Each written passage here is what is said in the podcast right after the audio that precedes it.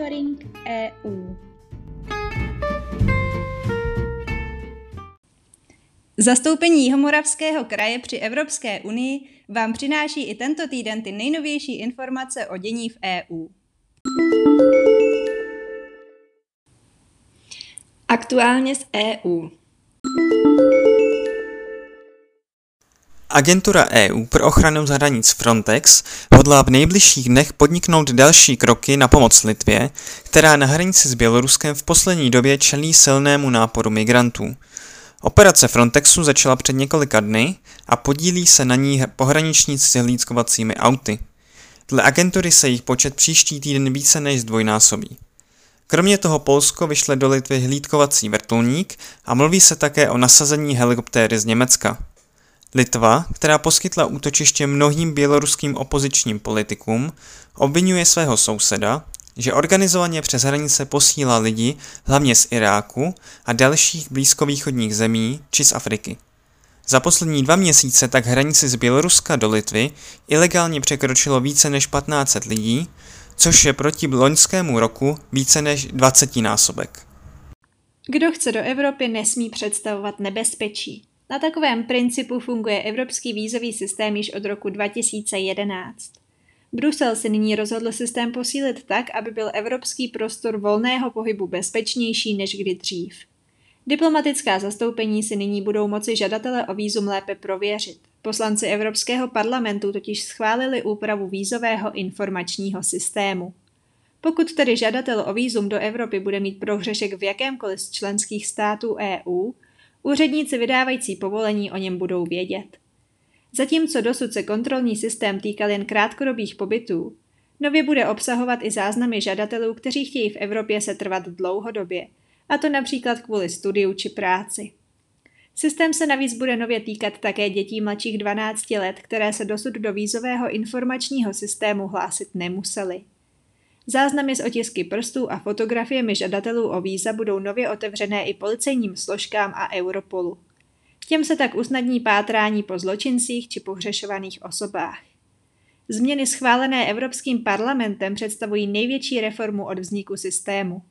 Na jeho úpravě pracovaly evropské instituce tři roky.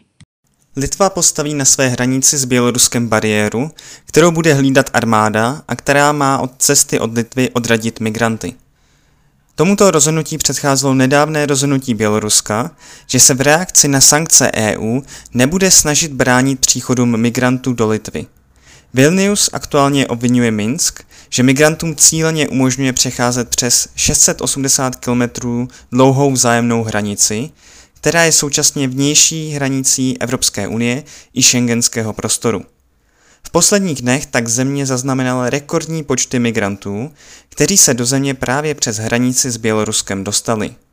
Dle litevské premiérky Ingridy Šimonitejové její země také zvažuje zavedení hraničních kontrol se sousedními členskými zeměmi EU, aby zabránila cestám migrantů dále na západ. Předsedkyně Evropské komise Ursula von der Leyenová při nedávné návštěvě Vilniusu přislíbila podporu a uvedla, že pomoc poskytne také Evropská agentura pro ochranu hranic Frontex. Zprávy z evropských institucí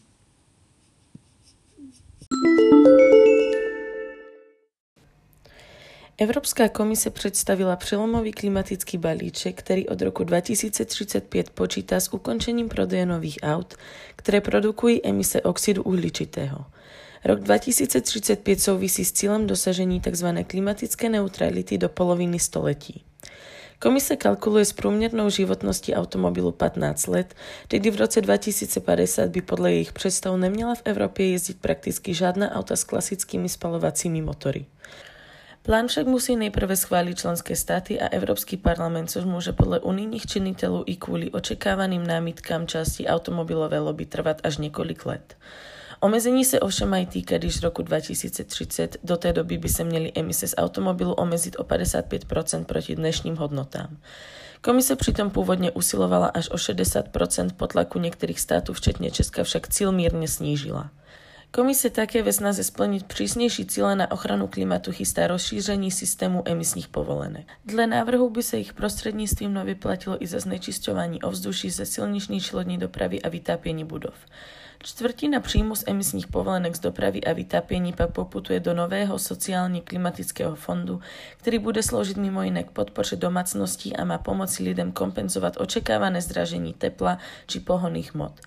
Franz Timmermans, výkonný místopředseda Evropské komise, odpovědný za zelenou dohodu pro Evropu, přijede v pátek 16. července 2021 na dvoudenní návštěvu České republiky. Návštěva se uskuteční právě v týdnu, kdy komise přijímá výše zmíněný balíček právních předpisů, které jsou klíčové pro naplnění zelené dohody pro Evropu. Během dvoudenní návštěvy bude zjišťovat, jak je Česko připraveno na zezelenání a setká se nejen s předsedou vlády Andrejem Babišem, ale také s hejtmany Ústeckého a Karlovarského kraje, aby se seznámil se strategiemi zelené transformace těchto krajů, které budou financovány mimo jiné Fondem pro spravedlivou transformaci. Evropská komise oznámila odložení plánu na zavedení digitální daně jako dalšího zdroje příjmů Evropské unie. Někteří unijní představitelé smysl evropské digitální daně spochybňují poté, co se v sobotu na zásadní celosvětové reformě firemních daní dohodly největší světové ekonomiky združené ve skupině G20. Ty se v sobotu dohodly, že nadnárodní firmy budou muset zisk danit tam, kde vznikl, a ne prostřednictvím ceřiných firm v daňově přívětivějších zemích. Navíc by měla platit jednotná minimální 15% sazba. Kdy tato dohoda začne platit, ale zatím není jasné. Evropská komise dlouhodobě usilovala o větší zdanění velkých digitálních podniků. Některé její členské země, včetně České republiky, se rozhodly na celoevropskou daně nečekat a připravili vlastní návrhy digitální daně. Francie už ji dokonce ve výši 3% ze zisku zavedla a začala vymáhat. USA digitální daň považují za diskriminační a zvažovali zavést kvůli ní odvetná cla. Soudní dvůr Evropské unie vydal očekávaný rozsudek o činnosti Polské disciplinární komory a disciplinárním režimu polských soudců. Ve vleklém sporu o justiční reformu prosazenou polskou konzervativní vládou unijní soud rozhodl, že je polský režim v rozporu s právem Evropské unie. Polsko před unijním soudem zažalovala Evropská komise, podle níž Varšava v souvislosti s disciplinárním řádem soudců neplní své povinnosti vyplývající z právních předpisů Evropské unie. Unijní soud dal všem námitkám komise za pravdu a sledal v polském systému řadu problémů. Polská vláda však námitky odmítá jako zasahování do svrchovanosti země. Spor se dále vyostřil po zapojení Polského ústavního soudu, který po několika odkladech rozhodl, že lonské předběžné opatření unijního soudu, které Polsku uložilo zastavit činnost disciplinární komise, je v rozporu s polskou ústavou. Opozice však rozhodnutí kritizuje s tím, že v Senátu ústavního soudu, který toto rozhodnutí vydal, zasedali výlučně osoby, které do ústavního soudu vybrala právě vládnoucí strana.